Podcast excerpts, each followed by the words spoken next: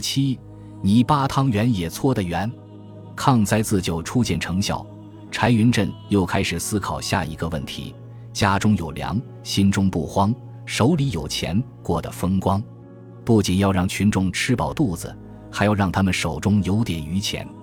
从哪里赚钱呢？办工厂没经济实力，发动社员养猪又没有余粮。柴云振在区里兽医站当过站长，他一拍脑门，对，可以先让社员养鸡养鸭，本钱花的少，见效还快。听说三十里外有一名养鸭能手，柴云振带上四斤上好的点心，马不停蹄赶去拜师学艺。柴云振一心为群众谋利益的态度，深深感动了那位师傅。他毫无保留地把养鸭技术传授给柴云振。末了，柴云振掏出当月领的工资，全部买成了鸭苗，借了两个竹筐，半晌后挑着鸭苗就往回赶。刚走到半路上，天边突然涌来一片乌云，瓢泼大雨倾泻而下，前不挨村，后不着店，小鸭子被大雨浇得扑腾直叫。这可心疼坏了柴云振，他连忙脱下全身衣服盖在竹筐上。自己只穿着一条短裤，挑着担子，顶着狂风暴雨跑了回来。当社员们掀开竹筐上盖的衣服，看到一担小鸭子都安然无恙时，柴云振却打起了喷嚏。他被大雨淋感冒了。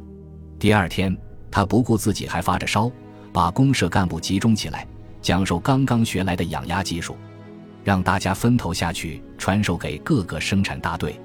整个新民公社的农副业生产。欣欣向荣地发展起来了。就在一切顺风顺水的时候，一个电话把柴云振紧急召回了区委。何书记阴沉着脸，拿起一份红头文件，撂给了柴云振，冷冰冰地说：“你看看这个吧。”柴云振拿起一看，是一份关于他的处分决定。决定中说：“柴云振同志身为共产党员、国家干部，竟违反上级规定，私自将公有土地借给社员耕种。”该同志只抓吃饭，不抓路线；只抓青菜大葱，不抓阶级斗争。群众反映他是鸡娃干部鸭娃干部种菜书记。鉴于以上错误，区委认为该同志已不适合担任公社领导干部。经研究决定，并报县委批准，撤销其一切职务，保留一般国家干部待遇，下放回所在大佛公社生产队劳动。柴云振只觉得胸口一阵发闷。群众生活如此困难，中央提倡调查研究、纠正错误、调整政策，允许社员经营少量自留地和小规模家庭副业，到了他这里怎么就成了问题，还被一撸到底？柴云振心里知道，这里既有上级不明真相的原因，更有心胸狭窄的和书记的功劳。他早就料到会有这一天，也做好了心理准备，但耳闻目睹乡亲们生活的困难。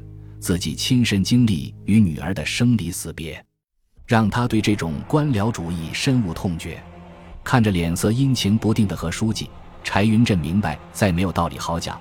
他临走只丢下一句硬邦邦的话：“何书记，你放心，回去搓泥巴汤圆，老子照样搓得圆。”柴云振最后一次召集干部开会告别，同事们眼泪汪汪，全都长吁短叹，替他鸣不平。听说柴书记被撤了职，刚过上好日子的群众不干了，准备联名到区委去请愿留人。柴云振赶忙劝阻：“这可千万要不得！我个人受处分是小事，绝不能把事情闹大了。再说三穷三富不到老，受个处分又算啥？公道自在人心。”柴云振老家园艺场村的乡亲们闻讯赶来了：“柴书记，我们来接你回去。”就回咱们村大队长的位子给你留着里。一回到家里，柴云振就病倒了。受到区委的撤职处分，他虽然表现得冷静沉着，但满腔委屈却无处可诉。我柴云振参加革命以来，什么时候怕过死，怕过苦？难道我们搞事业只能让社员受穷？柴云振痛苦地追问着，没有人能给他答案。他三天三夜没有闭眼，最后发起了高烧。满嘴都是水泡，朴达峰战斗留下的后遗症复发了。他头痛的一阵阵须拖过去，不断冒出的汗水浸透了衣衫。迷迷糊糊的高烧中，他又回到了昔日的战场。一次又一次听到战友们遥远而亲切的呼唤。他回到了第一次投奔解放军的那一年，年轻的赵排长温和可亲地告诉他：“我们共产党人就是全心全意为人民服务的，我们打仗全是为了能让老百姓过上好日子。”他回到了渡江战役的总结动员大会，秦基伟军长站在高台上振臂疾呼：“同志们，我们打过长江去的目标已经实现了，但解放全中国还要不懈努力。”我们要将革命进行到底，直到中国人民都吃得饱、穿得暖，过上幸福好生活。他回到了被炸成一片焦土的朴达峰，满身鲜血的战友郭中堂就躺在他的怀里，用尽最后一丝力气，把那一小包牛肉干递给他，希望他坚持战斗，为三营守住阵地。哒哒哒，该死的暗火力，该死的制高点，三营还会反攻上来的。不能再让战友们白白牺牲了，必须拔掉火力点，夺回阵地。同志们，永别了！冲啊，冲！啊！不知何时，满身大汗的柴云振挣扎着醒过来。他看见床边的妻子儿女们正急得直哭，乡亲们也红着眼围了一大圈。真的要感谢那个漫长的梦，帮柴云振治好了病，他奇迹般开始好转了。这天午后，他揭去敷在头上的湿毛巾。一步步走出家门，夏日阳光照得他有些晕眩，空气里飘来阵阵熟透的麦香味儿。他微微闭上眼，深深的呼吸。一个难得的丰收季节到来了。柴云振挪动脚步朝晒坝场走去，他迫不及待想看看今年麦子的收成。只要地里还能长庄稼、打粮食，就还有明天，还有希望。从那天起，柴云振踏踏实实当起了大队长。从公社干部到小小村干部，官越当越小，他仍然干得热火朝天。无论是扛枪还是扛锄头，群众的信任拥护，在他眼里永远是命根子。当了老家园艺场村的大队长后，柴云振不仅负责领导指挥，还是最得力的突击队员，建学校、修水库、平晒坝、架桥梁，没有一件事他不带着大伙儿一起干。那时。大队有一支基本建设专业队，柴云振既是队长，又是骨干队员，成天和乡亲们同吃同劳动。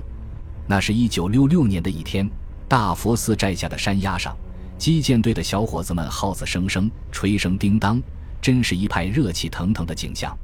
柴书记，您可是当过兵的，敢不敢和我比一比？一个打二锤的壮小伙子，半开玩笑半挑战地对柴云振说。柴云振虽然已累得浑身乏力，但看见大家干劲冲天，劳动热情高涨，也忍不住拿过扛子、绳索去和小伙子们比试一下。有人见他面色有些发白，劝他休息一会，他婉言谢绝了。这位一向喜欢逞强争胜的小伙子，有意和柴云振组成了一队，比赛一起抬麻条时，抬石头可是一件考验腰力、腿力。平衡力的苦活累活，大家怀着紧张的心情看着这一老一少的动向，一趟又一趟，他们专捡最沉最重的石头抬。抬最重的一块时，柴云振怕小伙子承受不起，暗中将绳子拉过几寸。两人抬起来晃了几晃，柴云振好不容易才稳住。要上一个斜坡了，大家见柴云振脸色变青，虚汗直流。身子连晃几下，危险！两个青壮年见势不妙，一把扶住了柴云振。他汗流如注，嘴皮发紫，昏迷过去。大家顿时吓呆了。有人忙掐他的人中，他才渐渐苏醒过来。原来是柴云振响应计划生育号召，刚做了结扎手术，本应休息七天才能参加轻微劳动，可他怕工地上质量出问题。不顾妻子的劝阻，就来和大家一起干活了。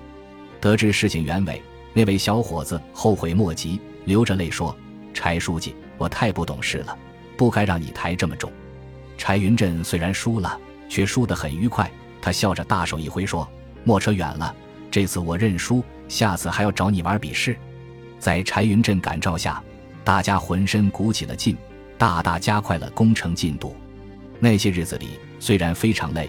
但能带着乡亲们意气风发地投身社会主义建设，能够在艰苦的岁月里与乡亲们休戚与共，同心同德，一起渡过难关。柴云振每天都累得心甘情愿，干得斗志昂扬。